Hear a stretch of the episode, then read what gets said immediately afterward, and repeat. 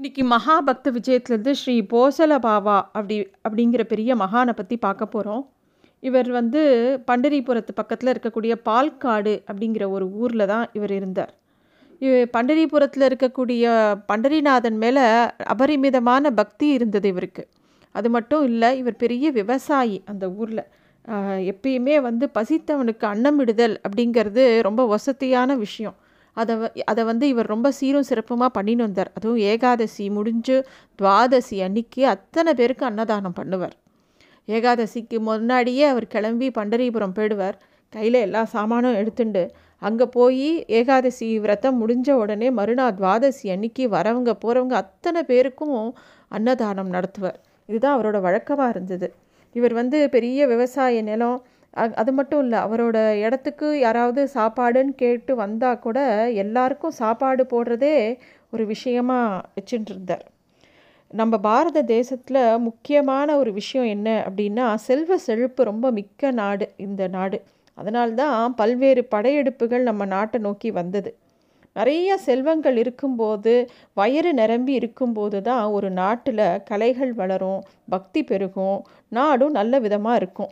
மனுஷனோட மனசில் அன்ன விசாரமே இருக்கக்கூடாது அப்படிங்கிறது புராணங்கள் சொல்கிறது அன்னம் அன்ன விரதம்ங்கிறது ரொம்ப ஒரு குறிப்பிட்ட இட நாட்களில் மட்டும்தான் இருக்கணும். எல்லா நாளும் விரதம் இருக்கிறதுங்கிறது கூடாது. அதுக்கும் ஒரு குறிப்பிட்ட காலம் உண்டு. ஏகாதசி என்னைக்கு விரதம் இருக்கிறது அவ்வளோதான் அது கூட நம்மளோட உடம்பை வந்து சரியாக வச்சுக்கிறதுக்கு பகவான் மேலே ஒரு வைராக்கியமான பக்தி வச்சுக்கிறதுக்கு தானே தவிர மற்றபடி நம்ம அன்னத்தை வந்து அதையுமே ஒரு தெய்வமாக பார்த்து அதையுமே எல்லாருமே போஷிக்கணும் இந்த உடம்ப அப்படிங்கிறத நம்ம சாஸ்திரங்கள் ரொம்ப அழகாக சொல்லியிருக்கு.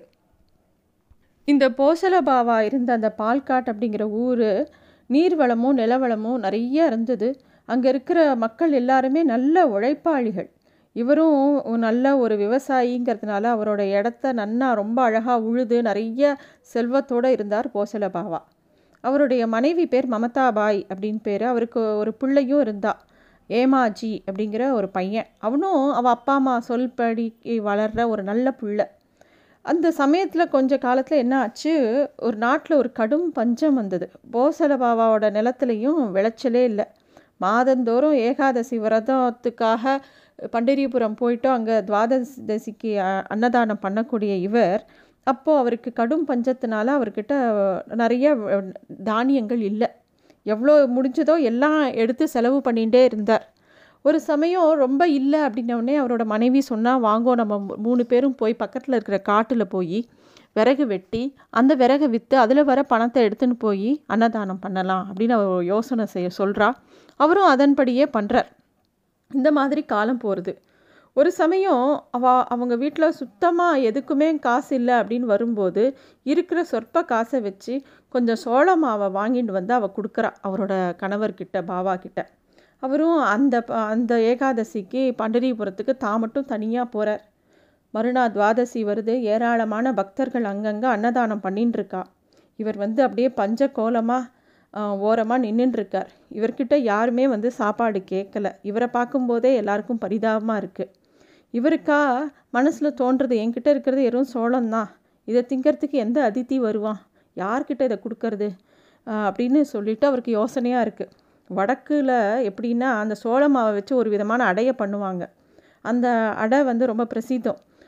நம்ம தமிழ்நாட்டில் எப்படி கேழ்வரகோ அது மாதிரி அந்த நாட்டில் வந்து சோள மாவு ரொம்ப பிரசித்தமான ஒரு மாவு. அதனால் கையில் எறும் மாவை வச்சுட்டு அவர் நின்றுட்டே இருக்கார்.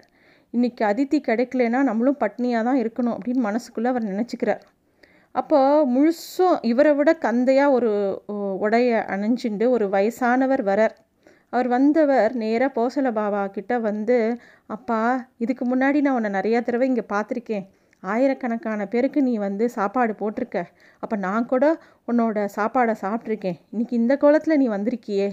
இந்த வரியோருக்கு அழகு வறுமையிலும் செம்மை. இப்போது நீ இப்படி இருக்கியே அப்படின்னு சொல்லி அவர் சொல்லிவிட்டு அவர் சொல்கிறார் எனக்கு பசி ரொம்ப காதை அடைக்கிறது உங்ககிட்ட ஏதாவது இருந்தால் கூட அப்படின்னு அவர் கேட்குறார் உடனே பாபா பா பாபாவுக்கு ரொம்ப சந்தோஷமாயிடுது.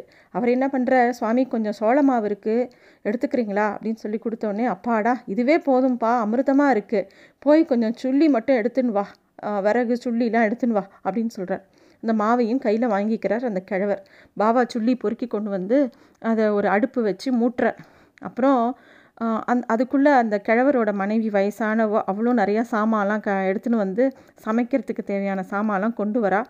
அங்கே வந்து உட்காந்து ரொட்டி பண்ணுறாங்க அப்புறமா அந்த ரொட்டியை அவங்க ரெண்டு பேரும் அந்த தாத்தாவும் பாட்டியும் சாப்பிட்டுட்டு அதை வந்து இவருக்கும் கொடுக்குறாங்க. கொடுத்துட்டு இவர் சாப்பிட்டு பார்க்குறார் பாவா இந்த அளவுக்கு சுவையாக அவர் ஒரு ரொட்டியை சாப்பிட்டதே கிடையாது. ஏன்னா அந்த ரொட்டியை பண்ணி கொடுத்தது வயசான தாத்தா வந்து கிருஷ்ணர். வயசான பாட்டி வந்து ருக்மிணி தேவி. தாயாரும் பெருமாளும் பண்ணி கொடுத்த அந்த ரொட்டியானது அவ்வளோ சுவையாக இருந்தது. உடனே அவர் வந்து மீதம் இருக்கிற ஒரு நா ஒரு மூணு ரொட்டியை கொடுத்து இதை கொண்டு போய் உன்னோட மனைவிக்கும் பிள்ளைக்கும் கொடுப்பா அப்படின்னு கொடுக்குறார். இவருக்கா போசல பாவாக்கா ஆச்சரியமாக இருக்குது நம்ம கொடுத்தது இத்தினோண்டு மாவு இதில் நான் சாப்பிட்டு இவர் சாப்பிட்டு கையில் வேற கொடுக்குறாரே அப்படின்னு ஆச்சரியமாக இருக்குது அப்புறம் பார்த்தா அந்த மாய தம்பதிகள் மறைஞ்சு போகிறாங்க அதை பார்த்த உடனே இவருக்கு மெய் சிலிர்த்து போகிறது போசல பாவாக்கு. பெருமாளே சாக்ஷாத் வந்து தனக்கு அதித்தியாக இருந்து தன்னோட விரதத்தை முடிச்சு கொடுத்துருக்காரே அப்படின்னு ரொம்ப சந்தோஷம் அவருக்கு. அப்புறம் அந்த ரொட்டி மிச்சத்தை எடுத்துட்டு தன்னோட ஊரை நோக்கி போகிறார் போகிற வழியிலையுமே ரொம்ப தூரம் பயணம் பண்ண வேண்டிய நேரம் வந்ததுனால வழியிலையுமே பகவான் அவருக்கு தங்கறதுக்கு இழப்பாறதுக்கு ஒரு வீடு ஏற்பாடு பண்ணி கொடுக்குற அப்புறமா அங்கே இருந்துட்டு அவரோட மனைவி கிட்ட போய் அந்த ரொட்டியை கொடுக்குறா. அந்த ரொட்டியை சாப்பிட்ட மமதபாயும் மம்தாபாயும் அந்த அவருடைய மகனும் இந்த மாதிரி சுவையாக நாங்கள் சாப்பிட்டதே இல்லையேன்னு சொல்லும்போது தான் இவர் தனக்கு நடந்த எல்லா விஷயத்தையும் சொல்கிறார் அப்புறம் வந்து தன் மேலே பகவான் வச்சுருக்கிற கருணையை சொல்லி அழுது அவர் மேலே நிறைய பாடல்கள் பாடுறார். அப்புறமா அந்த நாட்டில் வந்து திடீர்னு நல்லா மழை பெய்யறது பஞ்சமும் சரியாக போகிறது அங்கே எல்லாரோட ந நிலங்கள்லேயும் நல்ல விளைச்சல். ஆனால் போசல பாபாவோட நிலத்தில் மட்டும் ஒன்றுமே விளையலை. ஏன்னா விளைய விளைய அங்கே வரவங்க போகிறவங்க எல்லாம் வேணுங்கிறத எடுத்துன்னு போயிட்டாங்க. இருக்கிற விலங்குகள் பறவைகள் எல்லாமே இவரோட நிலத்துல தான் வந்து சாப்பிடும். ஆனால் அதனால் அவர் யாரைக்கிட்டேயும் வந்து இதை எடுக்கக்கூடாது இதை தொடக்கூடாது அப்படின்லாம் அவர் சொன்னதே கிடையாது. ஆனால் இவருக்கு வந்து கடன் மேலே கடன் ஜாஸ்தியாக போயிட்டே இருந்தது. ஏன்னா இவருக்கு எந்த தேவையான மகசூல் வரலை. அதனால் இவருக்கு வாங்கின கடன் இன்னும் ஜாஸ்தியாகிட்டே போயிட்டே இருந்தது. அப்போ இவர் அந்த ஊரில் இருக்கிற ஒரு கிழவிக்கிட்ட போய் கடனுக்கு இன்னும் கொஞ்சம் பணம் வாங்கலான்னு நினைக்கும் போது அந்த முன்னாடியே அந்த ஊரில் இருக்கிறவங்களாம் அந்த கிழவிக்கிட்ட போய் சொல்லிட்டாங்க. அவனே ஓட்டாண்டி எப்போ வந்தாலும் ஏதாவது பணம் நீ கொடுத்தாலும் அந்த காசை கொண்டு போய் பண்டரிபுரத்தில் இருக்கிற பண்டரிநாதனோட பக்தர்களுக்கு அன்னதானம் பண்ணுறேன்னு செலவு பண்ணிவிடுவான் நீ அவனுக்கு பணம் கொடுக்காத அப்படின்னு சொல்லிட்டு எல்லாரும் அந்த கிழவிக்கிட்டேயும் சொல்லிடுறாங்க. பாபாவுக்கு என்ன பண்ணுறதுனே தெரியல. தான் என்ன பண்ணுறது அப்படின்னு ரொம்ப உருகி தன்னோட பகவானையே நினச்சிருந்தார். அந்த சமயத்தில் திடீர்னு அந்த வீதியில் ஒரு தண்டல்காரனோட குரல் கேட்டது. இவர் பயந்துட்டார் தன்னை தேடி தான் யாரோ ஒரு கடங்காரன் வரான் அப்படின்னோடனே நேராக அந்த தண்டல்காரன் இவர் வீட்டுக்குள்ளே வந்து இந்தாப்பா உன் ரசீது நீ வாங்கின கடன்லாம் தீர்ந்து போச்சு இந்தா அப்படின்னு கொடுக்குறார். இவருக்கா ஆச்சரியம். எப்படி யார் கட்டினா? அப்படின்னோடனே அவர் ஒரு அங்க அடையாளங்கள்லாம் சொல்கிறார் இந்த மாதிரி ஒரு ஆள் வந்து கொடுத்தான்ப்பா அப்படின்னு. அந்த மாதிரி யார் ஆளுன்னு தேடி கண்டுபிடிச்சி அவனை கேட்டால் கூட அவன் நான் ஒன்றும் கொடுக்கலையே அப்படிங்கிறான். அப்புறம் இவருக்கு தெரியறது சாக்ஷாத் பகவானே போய் தன்னோட கடனை அடைச்சிருக்காருன்னு சொல்லிட்டு. பாண்டுரங்கா அப்படின்னு சொல்லி அவரே மெய் சிலிர்த்து போகிறார் அந்த ஊரில் இருக்கிறவா எல்லாருக்குமே இவரோட பெருமை தெரிய ஆரம்பிக்கிறது. பக்தியோட புகழ் அப்படியே ப பறந்துட்டே இருக்குது எல்லா பக்கமும். அப்புறமா அந்த ஊரில் இவர் வந்து நிறைய பஜனைகள் நிறைய சத்சங்கங்கள் பண்ணிகிட்டே இருப்பார்.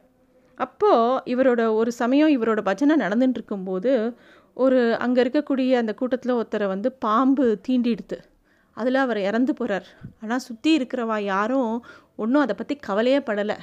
இப்பேற்பட்ட போசல பாபாவோட ஒரு பஜனையில் ஒருத்தர் இறந்து போனார்னா அவரை போசல பாபாவே காப்பாற்றி கொடுப்பாங்கிற ஒரு நம்பிக்கையில் எல்லாரும் என்ன பண்ணிட்டா அந்த யார் இறந்து போனாரோ அவரை அந்த வழியிலேயே போட்டுட்டு அவாபா பஜனையை பங்கெடுக்க ஆரம்பிச்சிட்டா.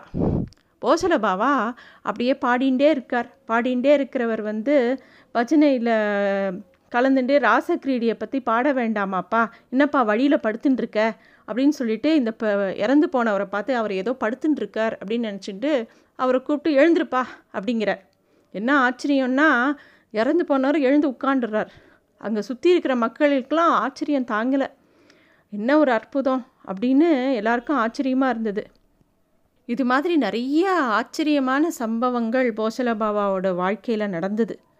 அது மட்டும் இல்லை நம்ம ஊர் நாயன்மார்கள் ஒருத்தரான இளையன்குடி நாயன்மார் மாதிரி விதைச்ச சோளத்தை வயல்லேருந்து எடுத்துன்னு வந்து ஒரு அடியாருக்கு அமுது படைச்சாராம் இந்த போசல பாவா இந்த மாதிரி நிறைய கதைகள் அந்த இடத்துல இருந்தது. பண்டரிபுரம் எவ்வளோ சிறப்பான ஒரு இடமோ எவ்வளோ அழகான கோவில் இருந்து அங்கே எவ்வளோ நித்தியமும் சங்கீர்த்தனம் பஜனைகள் எல்லாம் இருக்குமோ அதே மாதிரி இவர் இருந்த அந்த ஊரில் பால்காட்லேயும் அதே மாதிரி நித்தியமும் அப்படி ஒரு பாடல்களும் பஜனையும் சத்சங்கமும் இருக்குமா?